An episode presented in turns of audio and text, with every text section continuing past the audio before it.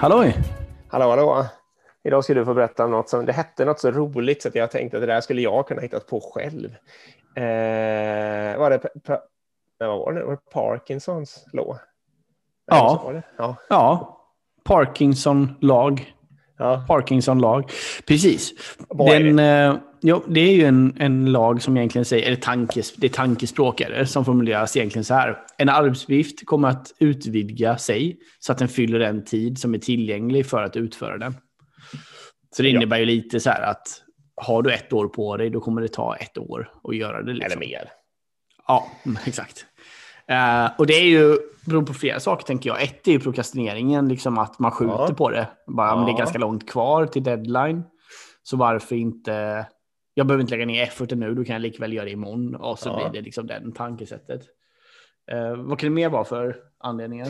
Ja, men det är ju, eh, alltså sen, om man vill säga positiva anledningar så är det ju lite att eh, det, alltså, det skapas en förväntan av den tillgängliga tiden och sen så tänker personen att den vill göra det så pass bra som det uppenbarligen går att göra det på den där tiden och så håller den på och är ambitiös. Liksom.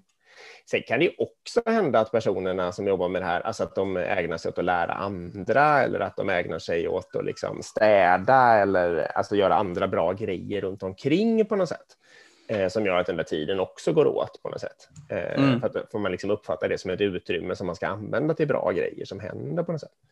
Eh, så jag, jag, alltså jag håller verkligen med om att, den där, att lagens off, inte alltid förstås, men att den ofta stämmer eh, och att den kan stämma både positivt och negativt. Alltså att någon som liksom latar sig för att den kan, men det kan lika gärna vara att någon är överambitiös och eller gör kringgrejer Mm. Eh, för att den kan liksom på ett positivt sätt.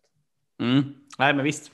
Absolut. Men jag tänker att det man ska vara försiktig med att göra med tanke på den här lagen egentligen då, det är ju att man ska vara försiktig med att säga nu ska vi göra den här arbetsuppgiften och du har sex månader på dig. Ja.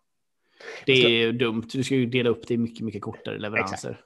Man ska vara extra försiktig med eh, långa tider. Det är bara dumt, för det, det leder ja. ju till... Alltså, då blir det verkligen antingen tar det hela den tiden eller längre. Eh, det andra jag tänker är ju lite att man ska, alltså de, de människorna som beslutar över det här, att det är jätte, jätteviktigt att de ser helheten. Så att om man tänker sig att det är de utförande människorna eh, mm. som själva ska besluta över hur mycket de ska göra under hur lång tidsperiod. Om de då förstår liksom hur mycket, alltså det totala behovet av vad det nu är man gör, och kan se liksom företagets, eh, alltså den ekonomiska påverkan på företaget och sånt där, då tenderar ju de kanske till att eh, fatta smarta beslut, inte överarbeta, men heller inte underarbeta, utan liksom alltså mm. ge sakerna lagom lång tid. Ju mer vad ska man säga, någon annan har bestämt eller skyddad verkstad det är, desto större är risken just att det bara fylls ut. Ja, verkligen. Ja, men så är det ju. Man förstår inte varför det behöver levereras och så vidare. Eller varför man behöver dela upp det i delmängder. Nej. Men det är precis, nu kommer vi in och toucha på våra kärnämnen här egentligen också, men med just det här ehm, att dela upp leveranserna. Vi brukar prata om det här och skapa en sushi-sida som ett exempel. Ja. Om du och jag ska starta en sushi, en online-shop för sushi liksom. Då skulle du och jag kunna sitta och spåna ner på en lista här allt vi vill ha. Liksom. Vi vill mm. ha att man ska kunna dela på Instagram och vi ska ha Instagram-sida och man ska kunna ge oss betyg och vi ska kunna skicka ut miljövänligt och ja, men du vet alla funktioner vi kan tänka oss. Betala på 15 olika sätt och sånt där. Exakt, och du kan ta på faktura och det är Klarna-koppling och Swish mm. och allting liksom. Och du ska kunna, ja, och sen dessutom ja. ska du kunna beställa, anpassa menyn precis, vill lägga till en avokadobit, ta bort den och så vidare.